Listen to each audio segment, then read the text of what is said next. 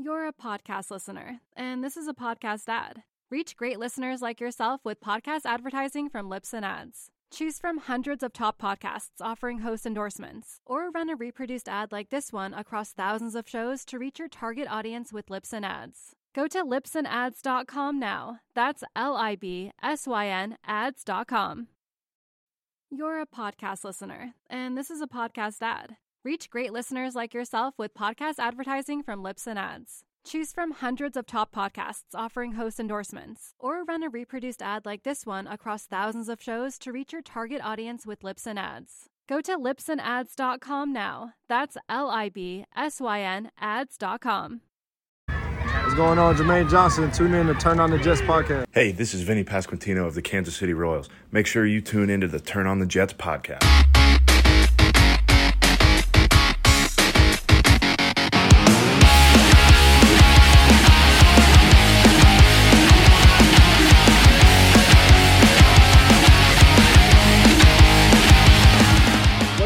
Everybody? Welcome back to the Turn the Jets podcast. I'm your host, Will Parkinson at WillPaw11 on Twitter, Instagram, and TikTok. Hope everyone had a, uh, a nice bye week. Enjoyed the interviews with Justin Hardy and Will Parks uh, last week. We are fully into Patriots week, eight straight weeks uh, with a playoff push for the Jets here, and um, you know this is a this is a big week for the Jets. Last week, obviously able to heal up, recover, kind of gain the momentum. Um, you know, from the Buffalo Bills game, guys get away, they worked out um, you know, kind of regain that focus. But you know, this is uh, without being too hyperbolic here, probably the biggest game of the season for the Jets. I feel like it's a season-defining week, you know, for the franchise and kind of where they're going.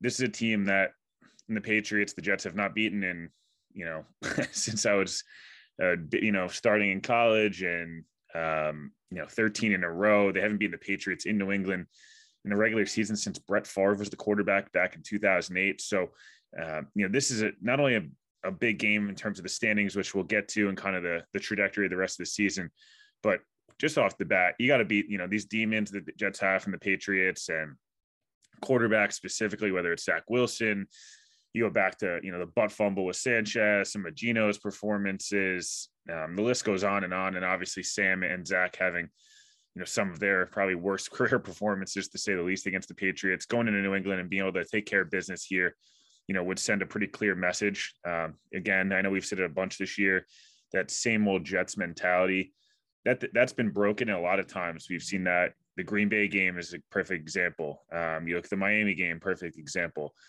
Um, the Buffalo Bills game, you know, from you know about ten days ago, perfect example. But the one same old Jets thing we did see was two weeks ago at MetLife, hyped up game. Jets are five and two. You know, Patriots coming in, Patriots season kind of hanging in the balance. They get smoked off the field in Monday Night Football. Justin Fields runs for a thousand yards, and you're going, "Oh, the Jets are going to kill him at MetLife. This is set up perfectly for them." And we all know what happened. Obviously, mental mistakes on the defensive side of the ball, some bad penalties, whether we agree or not. And then obviously Zach Wilson and special teams unit did not do their job. Jets come back. They beat Buffalo. They're feeling really good. They go into the bye. They're going to get Max Mitchell back, which is huge. Obviously, um, you know George Fant, Corey Davis. We'll get into in a moment, but now you're going into New England. This is a key stretch. Um, you know, New England, Chicago, Minnesota, and Buffalo. Can you find a way to get to two and two here?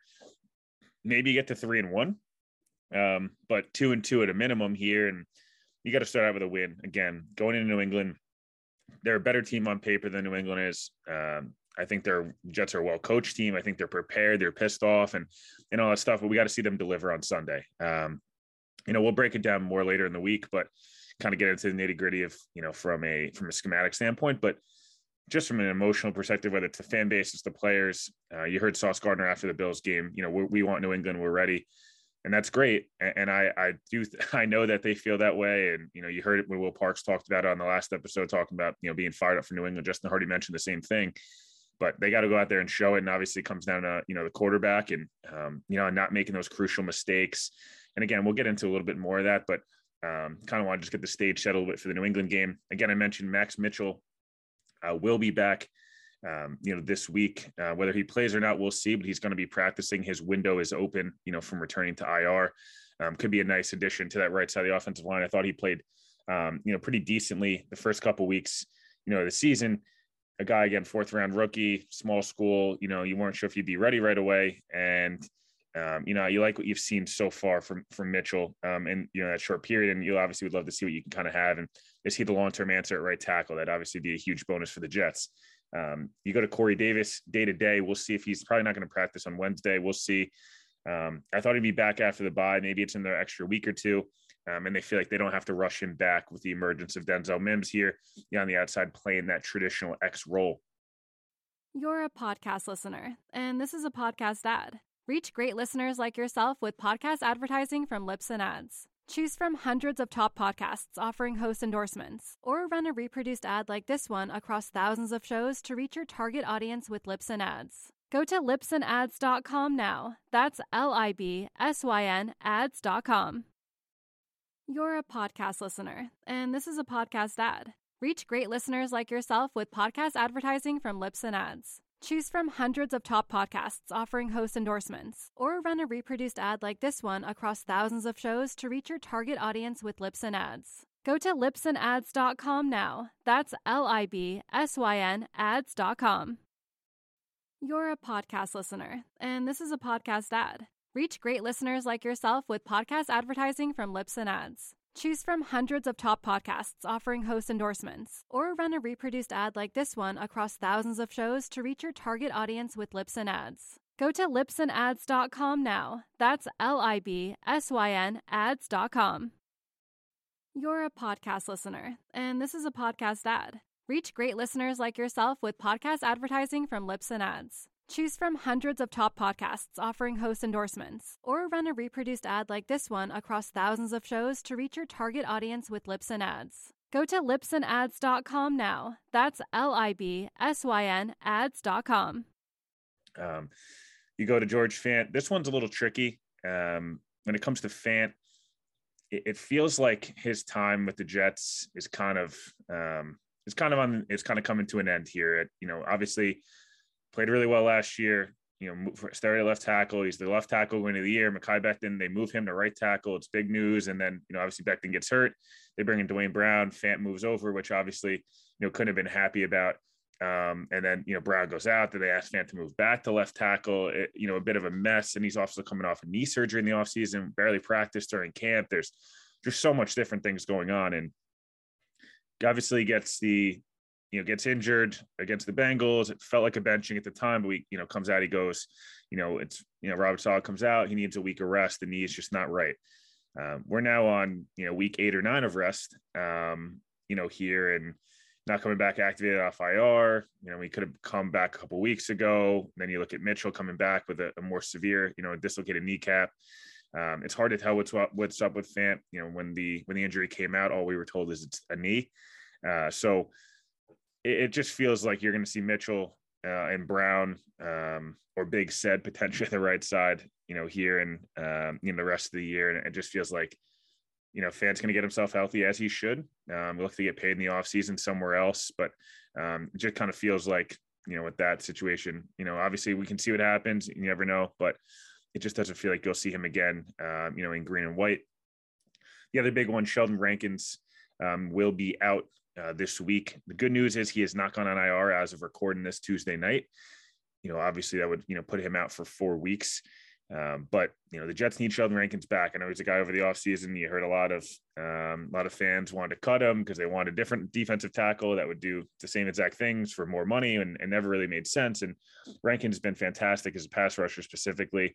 Um, you see him in the run game as well, but you know he's he's done a really nice job tan- in a tandem with uh, with Quinnen Williams. So you know they'll need guys like JFM to you know continue to continue to eat inside when he moves in there. Guys like Nate Shepherd who actually played really well against the Bills uh, and Patriots, and a few others. So um, that's the injury news there. You know, a couple other things of note. Obviously, um, as everyone saw, the Vikings did beat the Bills on Sunday.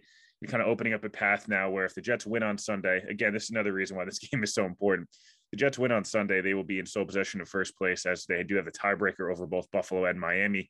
The Jets would move to seven and three, be in first place, potentially could be anywhere from the one, two, or three seed going into Thanksgiving, which is uh, and a game against Chicago, which is very winnable right after. So it's a big it's a big football game. Obviously, Miami has looked impressive. Um, they continue to get better Def- defensively. They are they're a mess, uh, but the speed, uh, you know, with and the way Tua is playing right now, uh, Miami is obviously a threat in that Week 18 matchup looms large. Um, you know, the Jets control their own destiny here.